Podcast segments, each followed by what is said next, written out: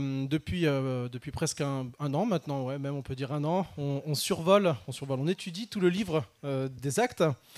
Et puis ce qu'on voit dans le livre des Actes, c'est euh, comment l'Église grandit envers et contre tout. Et ce qui est particulier euh, dans, dans le livre des Actes, c'est euh, c'est la naissance de l'Église. Comment les premiers chrétiens se sont euh, structurés, ont été encouragés, comment est-ce qu'ils ont vécu leur vie d'Église à des moments qui étaient franchement pas très faciles, pas très simples.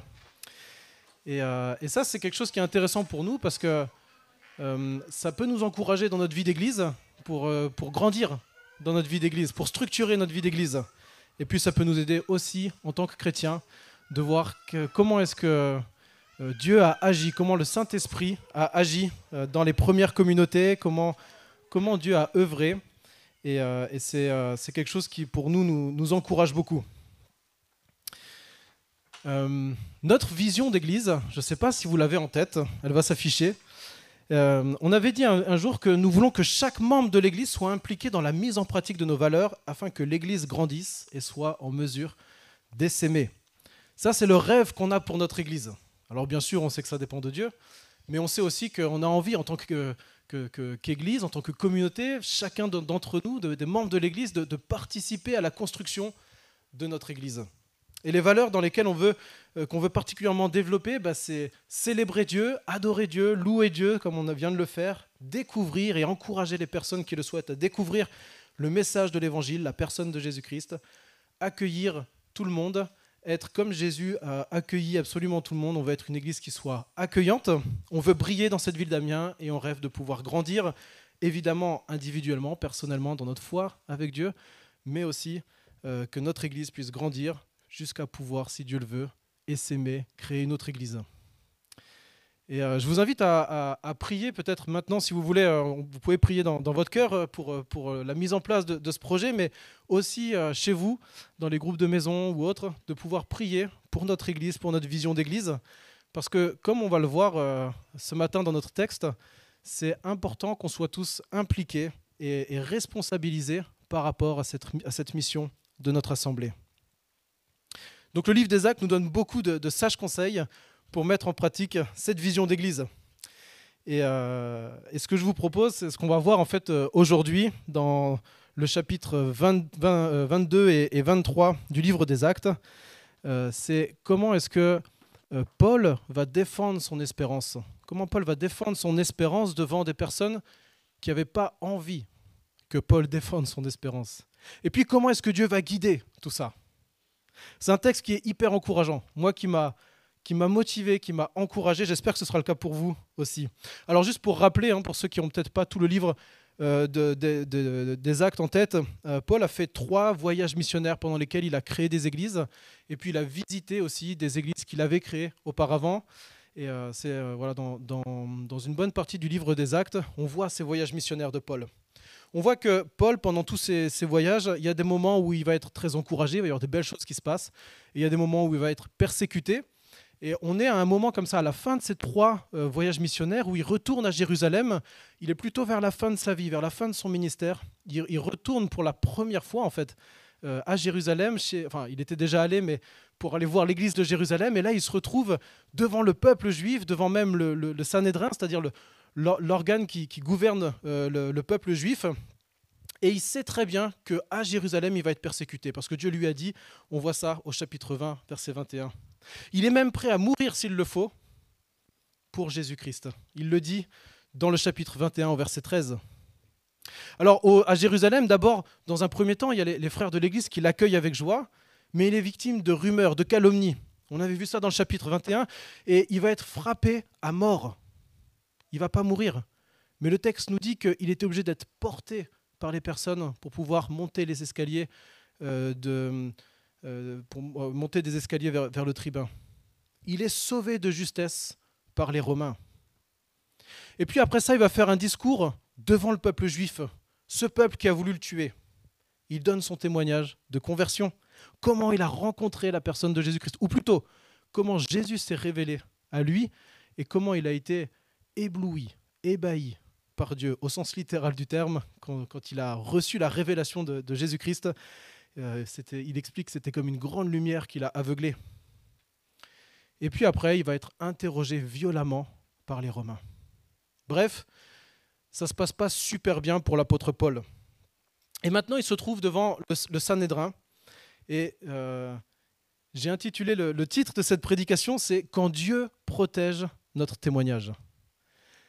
Et on va voir que Dieu, il va particulièrement, encore une fois, prendre soin de Paul et protéger son témoignage. Alors, on va, on va commencer par lire. Euh, prenez avec moi dans, dans le, le livre des Actes, on est au chapitre vingt-deux, à partir du verset trente, la fin du chapitre vingt-deux, jusqu'au, jusqu'au chapitre vingt-trois, verset onze. Ça va être la, la première partie de notre texte. Et puis, non, en fait, on va tout lire. On va tout lire. On va aller même jusqu'à, jusqu'à la fin du chapitre vingt-trois. Est-ce qu'il y a quelqu'un qui aime bien lire, qui voudrait venir prendre le micro et lire à ma place? Parce qu'il y a quelqu'un qui lirait mieux que moi. Ah, Daniel, je vois qu'il se lève. Merci beaucoup. Vas-y.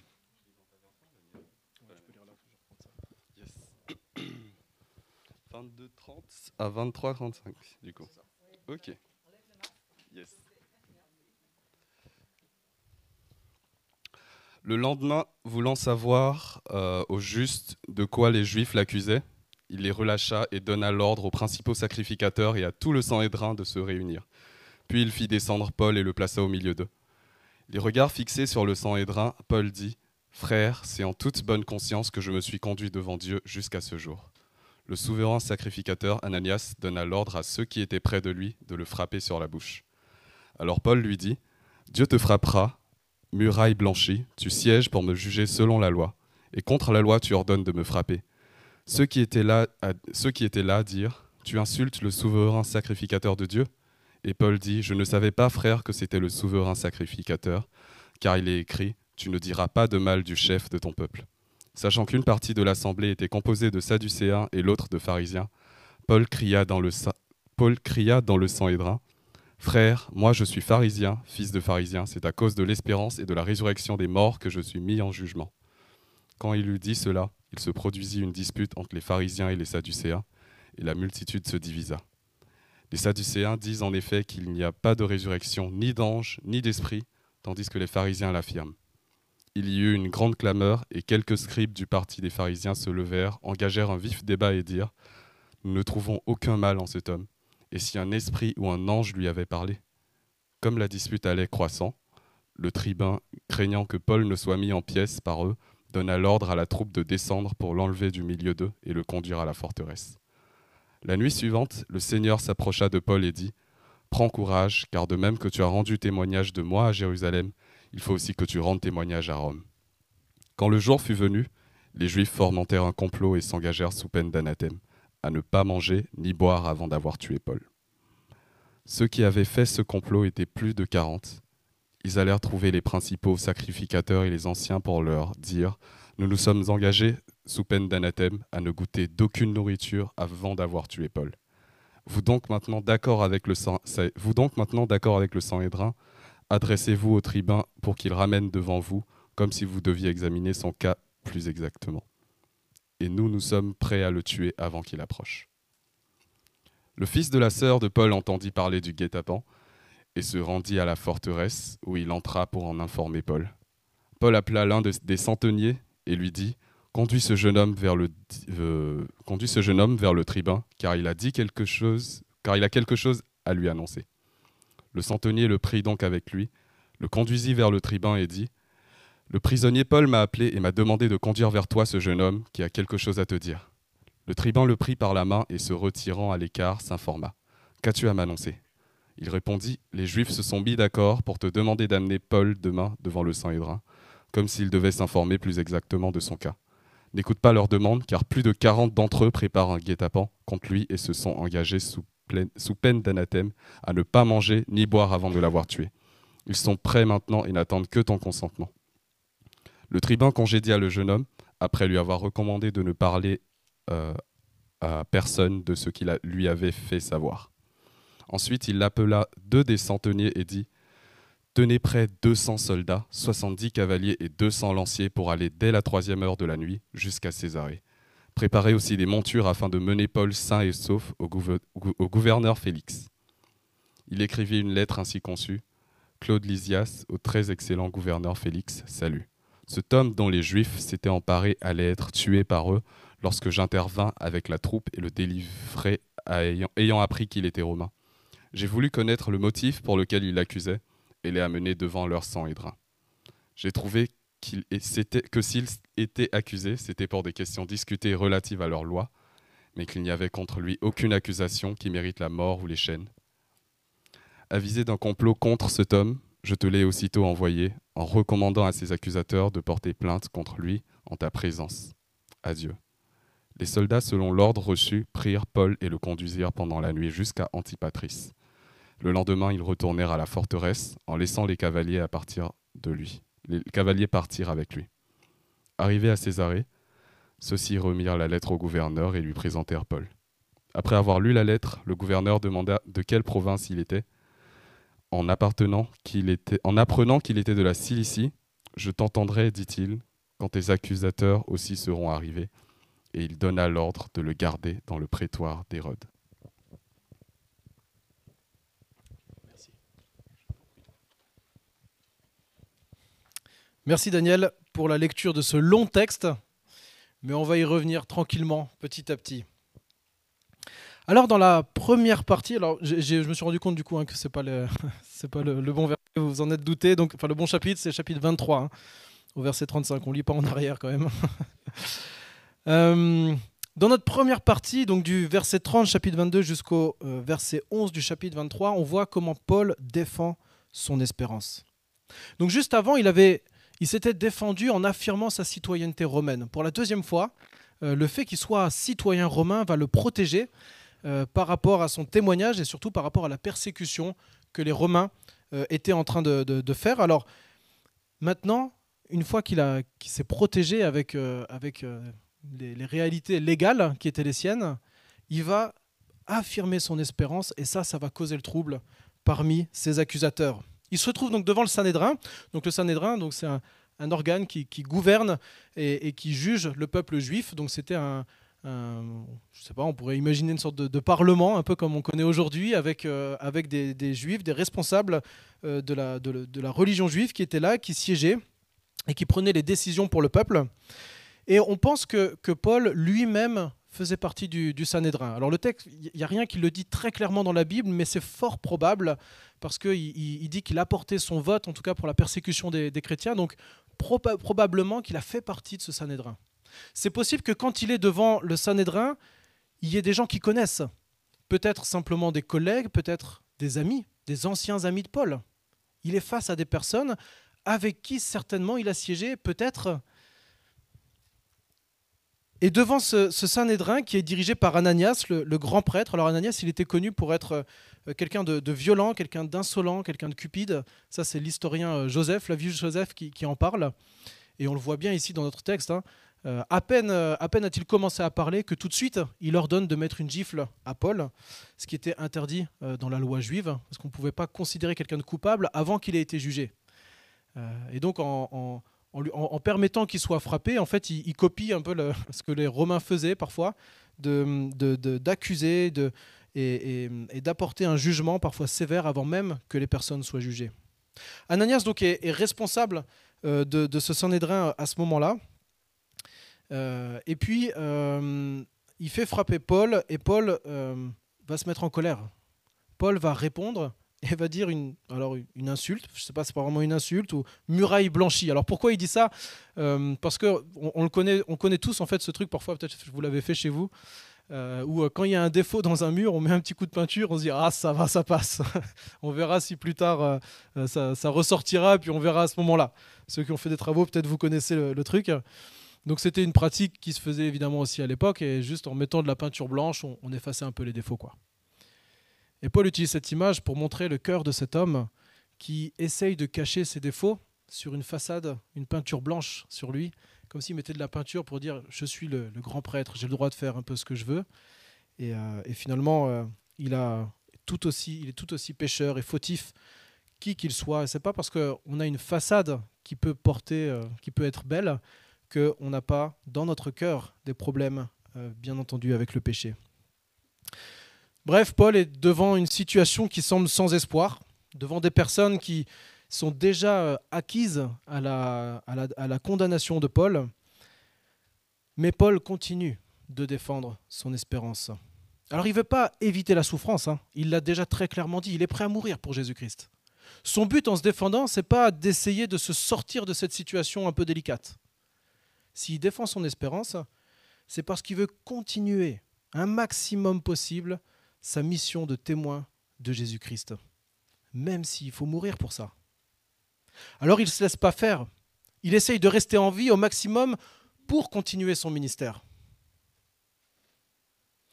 Et dans ce texte, on peut penser que, que, Paul, que Paul fait preuve de ruse. On se dit franchement, le gars, il est malin. Il connaît le Sanhédrin, et il sait que dans le Sanhédrin, il y a deux grands partis, euh, les Sadducéens et les Pharisiens. Les Sadducéens, entre autres choses, ne croyaient pas en la résurrection des morts. Donc ils avaient une théologie qui, était, qui remettait en question pas mal le texte biblique, parce que l'Ancien Testament parle de la résurrection des morts. Et en face, il y avait les pharisiens qui, eux, croyaient fermement en la résurrection des morts. Et Paul, lui-même, faisait partie des pharisiens quand il était euh, actif euh, dans le judaïsme. Donc il connaît bien. Et peut-être il se dit, bah là maintenant, si je parle de résurrection, ça va faire mouche. Peut-être. Mais peut-être aussi euh, que Paul se trouve... pour la première fois, enfin c'est une certitude, Paul se trouve pour la première fois et, et peut-être selon son ressentiment pour la dernière fois, face à son peuple et face aux responsables de son peuple. Et moi je crois plutôt que Paul il voulait pas forcément créer la zizanie dans le Sanhédrin, mais il voulait parler de ce qui était le plus important pour lui, pour sa foi en Jésus-Christ, c'est-à-dire la résurrection de Jésus-Christ. Pour lui, c'est une opportunité extraordinaire de pouvoir témoigner. Imaginez-vous, c'est un peu comme si on se retrouvait, je sais pas, devant le Parlement ou devant, euh, devant le Sénat et que d'un coup, on a la parole et on peut dire ce qu'on veut. Alors bien sûr, on pourrait euh, titiller un petit peu et puis on connaît, si on connaît un peu la politique, ce sera assez facile de, de dire ce qu'il faut pour que tout le monde euh, se, se, se dispute après. Mais peut-être aussi qu'on pourrait à ce moment-là affirmer haut et fort notre espérance. Et je crois que c'est ce que Paul y fait à ce moment-là. Parce qu'il aime son peuple, et en particulier les pharisiens, qui partagent cette même espérance de la résurrection. Là, il veut convaincre, et il veut supplier ses frères de croire en Jésus-Christ. Warner Baud le, le, le dit comme ça, il, il, il, il propose une paraphrase de Paul en disant, c'est comme si Paul disait « Je suis de, de votre côté, je partage avec vous l'espérance d'Israël que les Sadducéens ont depuis longtemps rejetée. Je compte comme vous sur le Dieu vivant, qu'il puisse réellement ressusciter les morts. Et c'est seulement parce que je prends au sérieux ce que vous confessez également que je suis traduit en justice devant vous. C'est à cause de l'espérance de la résurrection des morts que je suis mis en jugement. » C'est ce qu'il dit dans le verset six. Paul affirme ici une vérité fondamentale de la foi chrétienne. La résurrection est la base de l'espérance des chrétiens. Il écrira même aux Corinthiens, aux Corinthiens que si on ne croit pas en la résurrection, en fait, toute notre foi ne sert à rien. Toute notre foi est complètement vaine. Et je remarque souvent que euh, la résurrection est un peu oubliée dans notre témoignage, parfois. On va dire. En tout cas, je sais que moi, j'ai facile à parler de la mort de Jésus. Cette substitution. Jésus qui prend ma condamnation, parce que la mort est le salaire du péché, donc parce que je suis pécheur, je devrais mourir, et Jésus, lui, vient prendre cette condamnation pour m'offrir la vie. Quelle bonne nouvelle merveilleuse. Mais ça ne s'est pas arrêté là. Il est resté trois jours dans le tombeau, et trois jours après, il est ressuscité. Et je vous propose qu'on voit quatre raisons très rapides pour lesquelles il est fondamental que Jésus soit ressuscité. J'ai repris ces raisons du, du livre de théologie systématique de Wayne Grudem. On, premièrement, la résurrection du Christ garantit notre régénération. La résurrection du Christ garantit notre régénération. En fait, Jésus nous a acquis une nouvelle vie qui est semblable à la sienne. Quand je place ma foi en Jésus, je reçois une vie nouvelle comme la sienne. Je reçois cette résurrection, cette résurrection d'une vie nouvelle spirituelle. Et un jour, j'aurai cette même résurrection dans mon corps que celle que Jésus a vécue. Mais aujourd'hui, en tant que chrétien, on n'a pas encore cette nouvelle vie éternelle, cette résurrection. En fait, elle a commencé, mais elle doit encore continuer. Elle doit aboutir le jour où Jésus reviendra. On est encore aujourd'hui marqué par le péché. On est encore marqué par la faiblesse, par le vieillissement, par toutes les conséquences du péché du monde et peut-être de notre péché aussi. Mais nous sommes rendus vivants par, notre, par l'Esprit de Dieu grâce à cette belle, bonne nouvelle de la résurrection de Jésus. Ce qui fait que le chrétien veut vivre pour Dieu, grandir en sainteté, proclamer l'Évangile, c'est cette nouvelle vie. Cette nouvelle vie qui a été acquise par Jésus lors de sa résurrection pour nous offrir cette vie nouvelle, pour nous mettre au bénéfice de sa résurrection. Donc premièrement, la résurrection du, de Jésus-Christ garantit notre, notre régénération, c'est-à-dire cette, cette nouvelle vie, cette nouvelle existence qu'on a avec Dieu. Ensuite, on voit que la résurrection de Christ garantit notre justification. Quand Christ est ressuscité d'entre les morts, Dieu a déclaré qu'il approuvait son œuvre de rédemption. Il approuvait sa mort à la croix. C'était comme une certification pour Dieu le Père de dire que les souffrances et la mort de Jésus-Christ ont accompli ce qu'il fallait pour nous sauver. Tout est pleinement achevé. Et Jésus n'avait pas besoin de rester mort. La peine avait déjà été payée. C'est comme si le Père disait au Fils, « J'approuve ce que tu as fait. Tu as trouvé grâce à mes yeux. » Troisièmement, on voit que la résurrection, l'ascension de Christ, nous garantit de la présence du Saint-Esprit en nous. Dans, dans l'évangile de Jean, chapitre quatorze et, et au chapitre suivant, Jésus dit « Il est avantageux pour vous, il parle à ses disciples, il est avantageux pour vous que je parte, parce qu'une fois que je serai parti, une fois que je serai ressuscité, que je serai monté au ciel pour être à la droite de Dieu, alors je vous enverrai mon esprit. » Nous sommes, en tant que chrétiens, le temple de Dieu. Nous avons reçu le Saint-Esprit. Et ça, c'est un des plus beaux bénéfices de la Nouvelle Alliance. C'est-à-dire que Dieu n'est pas juste une réalité extérieure à moi, en fait. Quand je suis chrétien, Dieu habite en moi. Vous vous rendez compte de cette merveilleuse nouvelle? En tant que chrétien, le Saint-Esprit, Dieu le Saint-Esprit, est venu habiter en moi.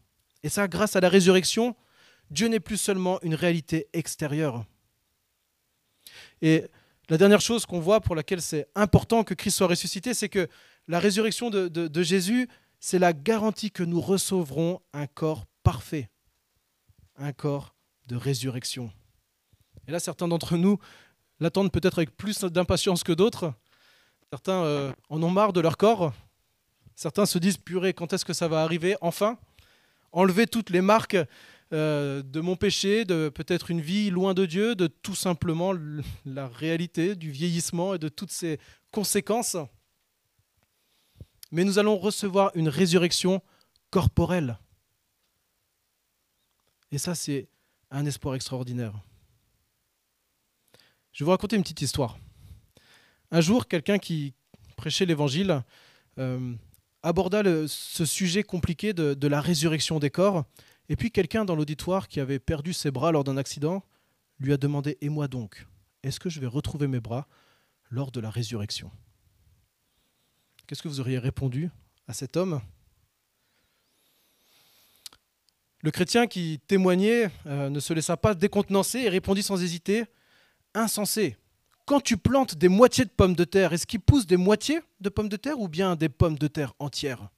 C'est bien clair, les pommes de terre sont entières. » Alors, je ne le savais pas, je l'ai découvert en lisant euh, ce témoignage. Mais une, c'était une image, un exemple tiré de la nature pour nous rassurer, pour nous inviter à avoir confiance dans cette réalité qu'un jour nos corps vont ressusciter malgré toutes les, tous les travers, malgré tout ce qui peut se passer dans notre corps aujourd'hui. Alors peut-être maintenant vous me direz, écoute, c'est, c'est, c'est gentil Mathias, c'est... la résurrection c'est vrai que c'est beau, hein, sur le papier c'est super, mais franchement, est-ce qu'on n'est pas face à une gigantesque fable Est-ce qu'on n'est pas là, quelque part, entre, dans un truc, une sorte de, de, de, de fantasme euh, qui est millénaire, hein, ou peut-être multimillénaire même, de, de, de, de ne jamais mourir? Et, euh, quelque chose qu'on retrouve dans toutes les civilisations, hein, de vouloir euh, ne pas mourir? Je crois pas, non. Je crois pas. Et je vais vous donner cinq réalités maintenant qui nous montrent que la résurrection de Jésus, ce n'est pas un mythe. C'est un événement qui est fondamental, qui n'est pas un mythe. Premièrement, Jésus était bien mort. Il y a certaines personnes qui pensent que Jésus, en fait, il n'était il, il il, il pas mort quand il était sur la croix, qu'il s'est évanoui. Mais rappelons-nous que Jésus a été torturé. Quand il a été mis sur la croix, il était déjà à l'agonie. Son côté a été percé. On ne survit pas comme ça à une crucifixion. Et quand les soldats ont voulu briser les, les genoux pour accélérer sa mort, c'est ce qui se faisait régulièrement quand euh, il y avait des suppliciés sur, sur une croix, euh, si on les laissait juste comme ça sur la croix sans les avoir torturés avant, ils pouvaient rester plusieurs jours sur la croix avant de mourir. Mais ce qui s'est passé avec Jésus, c'est qu'ils ont été, euh, il a été torturé avant, et puis à un moment pour se dépêcher, parce qu'il y avait la fête qui arrivait, pour se dépêcher, bah, ils se sont dit, on leur casse les genoux, comme ça ils ne peuvent plus euh, se soutenir sur leurs jambes et ils vont mourir plus rapidement asphyxiés. Je suis désolé, ce n'est pas très drôle, mais c'est la réalité de la crucifixion. Et quand les Romains sont arrivés devant Jésus, qu'est-ce qui s'est passé? Ben, il est déjà mort en fait, il n'y avait pas besoin de lui casser les genoux. Et les Romains qui faisaient ça, ils avaient l'habitude de crucifier des gens. C'était des tueurs aguerris. Ils ne se seraient pas trompés face à quelqu'un qui est juste évanoui. Et puis quand, ils ont, quand, quand, quand, quand Joseph d'Arimathée a demandé à Pilate euh, s'il pouvait retirer le corps, Pilate a dit « Ok ». Parce que justement, les Romains, les, le, le, les gens qui étaient à côté ont, ont bien dit que oui, effectivement, il était mort. Bref, Jésus était vraiment mort. C'est pas possible de douter de cette réalité-là. Et puis le dimanche matin, trois jours après, le tombeau était bien vide. Le corps n'a pas pu être volé.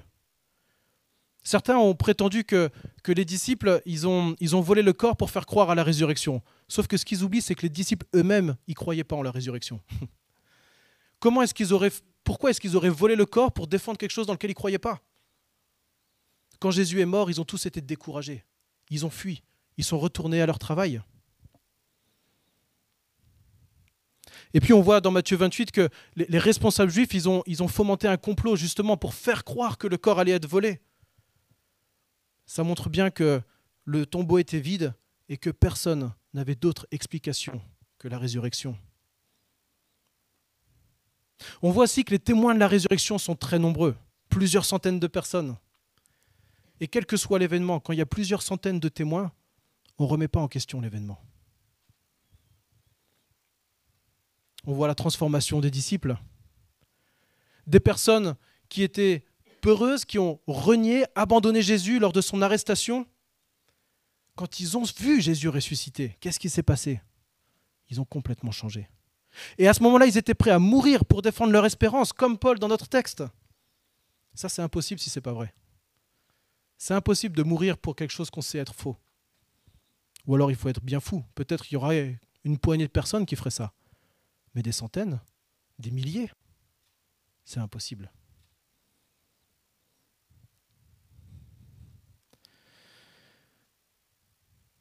Là, peut-être vous vous dites, écoute Mathias, t'es gentil, mais tout ça, c'est des arguments qui sont pris de la Bible. Pour défendre la Bible, c'est un peu fallacieux comme fonctionnement.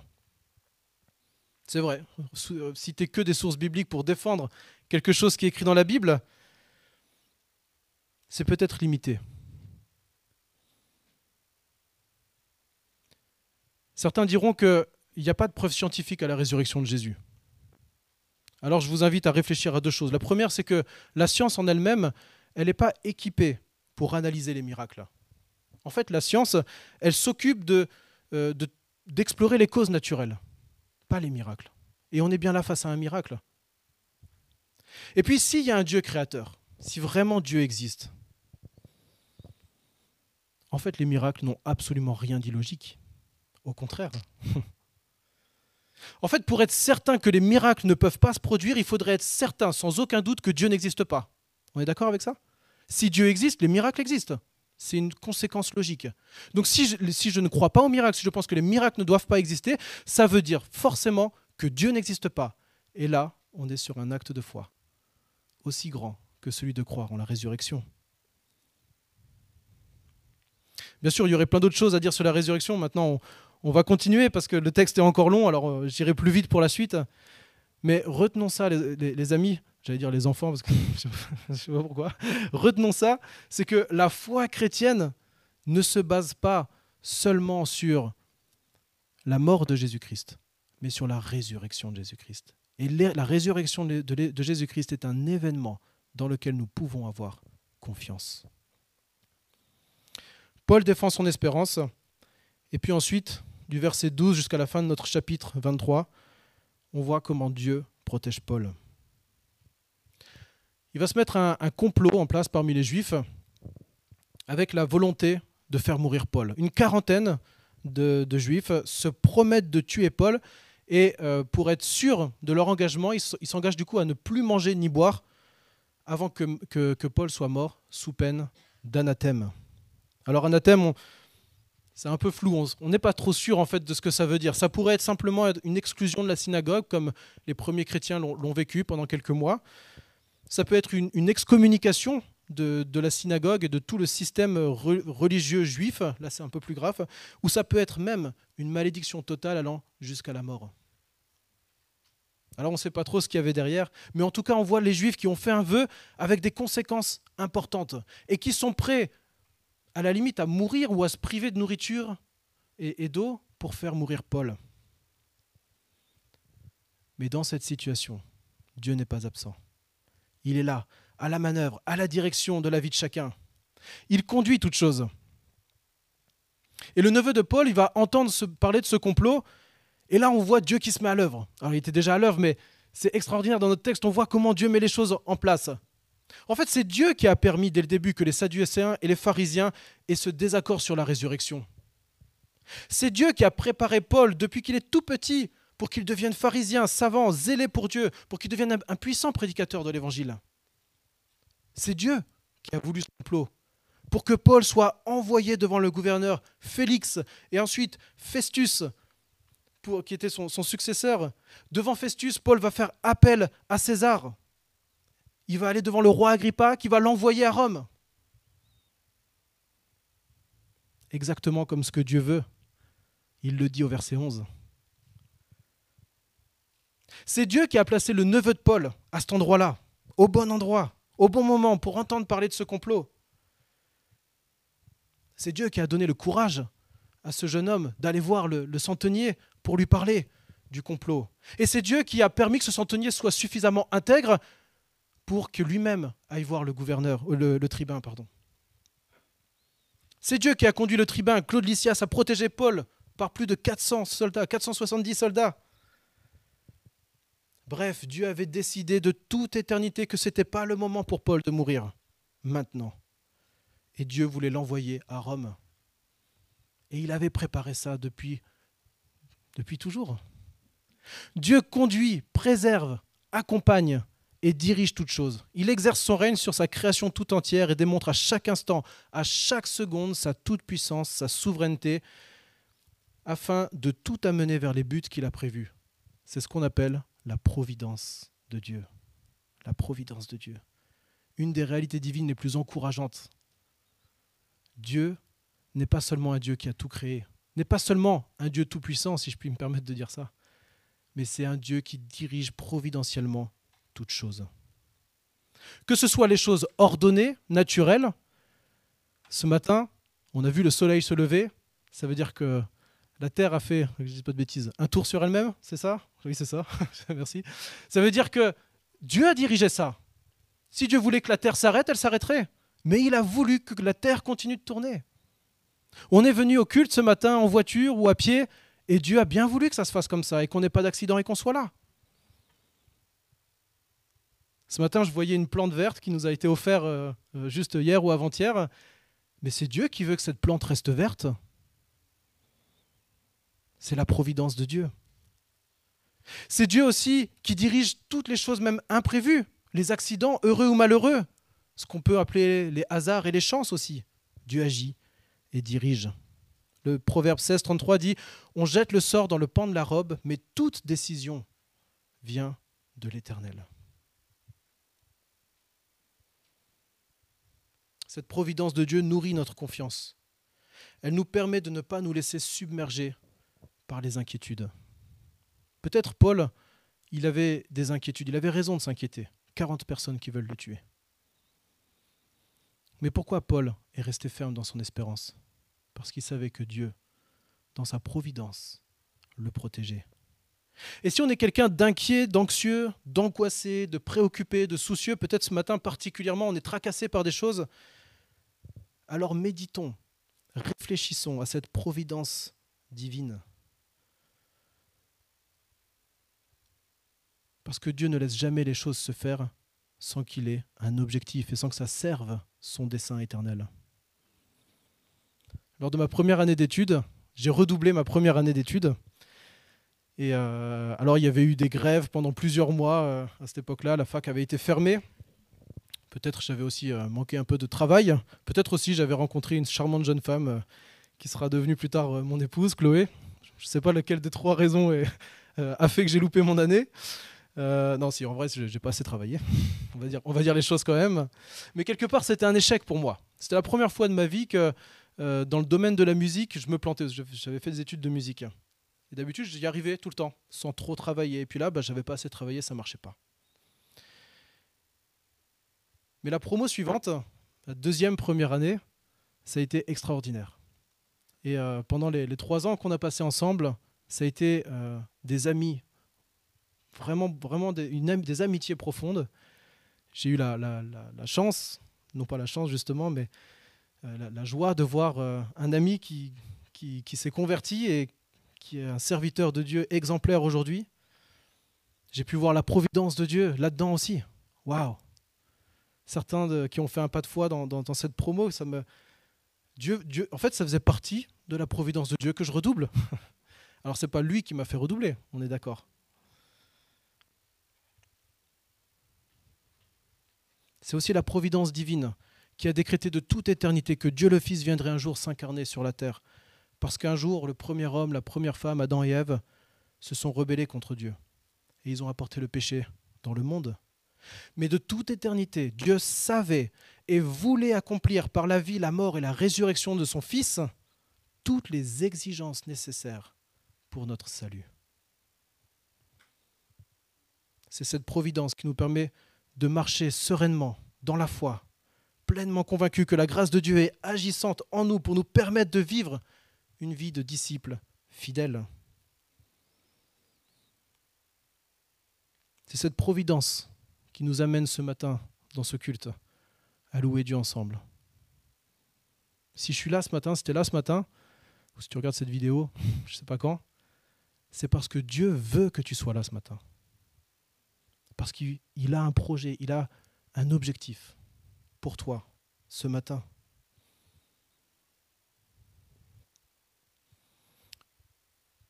Je vais vous lire le témoignage d'une femme qui, qui, qui est anonyme et qui avait compris à la fin de sa vie la beauté et la grande source d'encouragement de la providence divine. Elle avait quarante-sept ans quand elle est morte. Elle était très malade et ça faisait plusieurs mois qu'elle confiait ses pensées et ses lettres à des amis. Sa foi en Jésus-Christ et ses certitudes dans les promesses de l'Évangile euh, ont été un vrai, euh, un vrai soutien dans ces dernières semaines de vie. Et je vais vous lire juste quelques petits extraits de, de ces lettres. Elle écrit « Oui, je crois que Dieu tient ma vie entre ses mains. Quelquefois, le découragement me prend bien un peu quand, après une belle remontée, je me sens filer tout en bas de nouveau. Mais Dieu, lui, sait pourquoi. » Et ça doit nous suffire. C'est sans doute la patience que je dois apprendre, car qui sait combien de temps durera mon état. En ce qui me concerne, je n'ai pas peur de m'en aller. Cette terreur de la mort qui a assombri mon enfance chaque fois que j'y ai pensé, et en particulier les années qui ont précédé mon opération, m'a été enlevée l'instant où, couché sur mon brancard, j'attendais d'être transporté sur la table d'opération.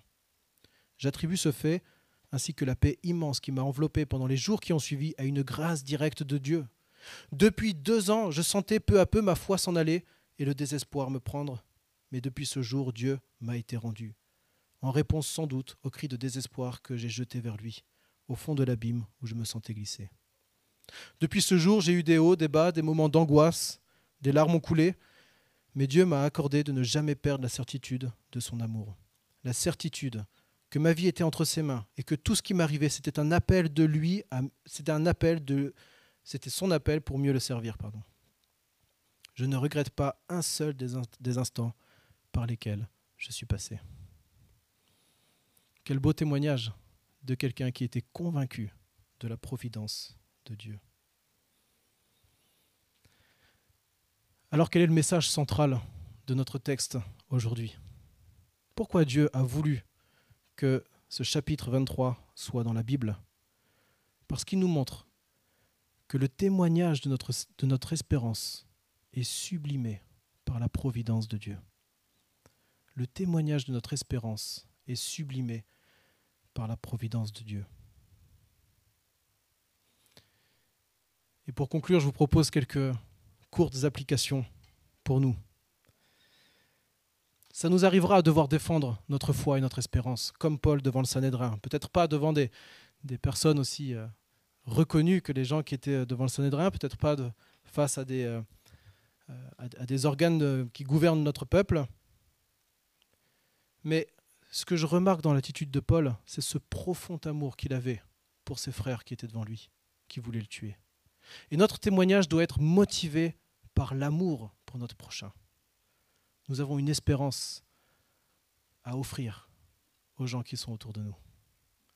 Quelle preuve d'amour de pouvoir montrer la beauté, la grandeur de la résurrection de Jésus-Christ, prémisse de notre résurrection à venir. Et puis aussi, considérons cette semaine la providence de Dieu et ses implications. Dans mon témoignage, je me rends compte que le salut, ça ne dépend pas de moi. Le salut des autres ne dépend pas de moi ou de mon travail.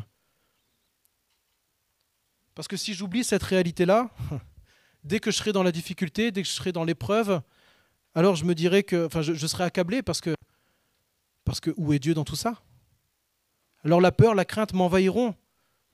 Effectivement, si Dieu ne maîtrise pas tout, personne ne peut maîtriser.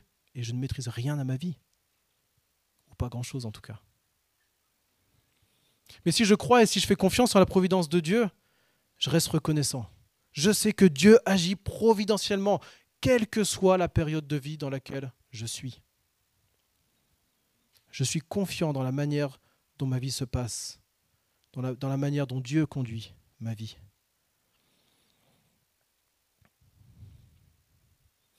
Chers frères et sœurs, chers amis qui visitent l'Église, dans chacune de nos vies, dans chacune de vos vies, Dieu agit providentiellement, souverainement, avec tellement de puissance, de sagesse, de miséricorde, de justice, de précision et de gloire. Que cette providence nous encourage à nous émerveiller de Dieu, à lui faire une confiance totale et à témoigner avec zèle de notre espérance, parce que le témoignage de notre espérance est sublimé par la providence de Dieu. Amen.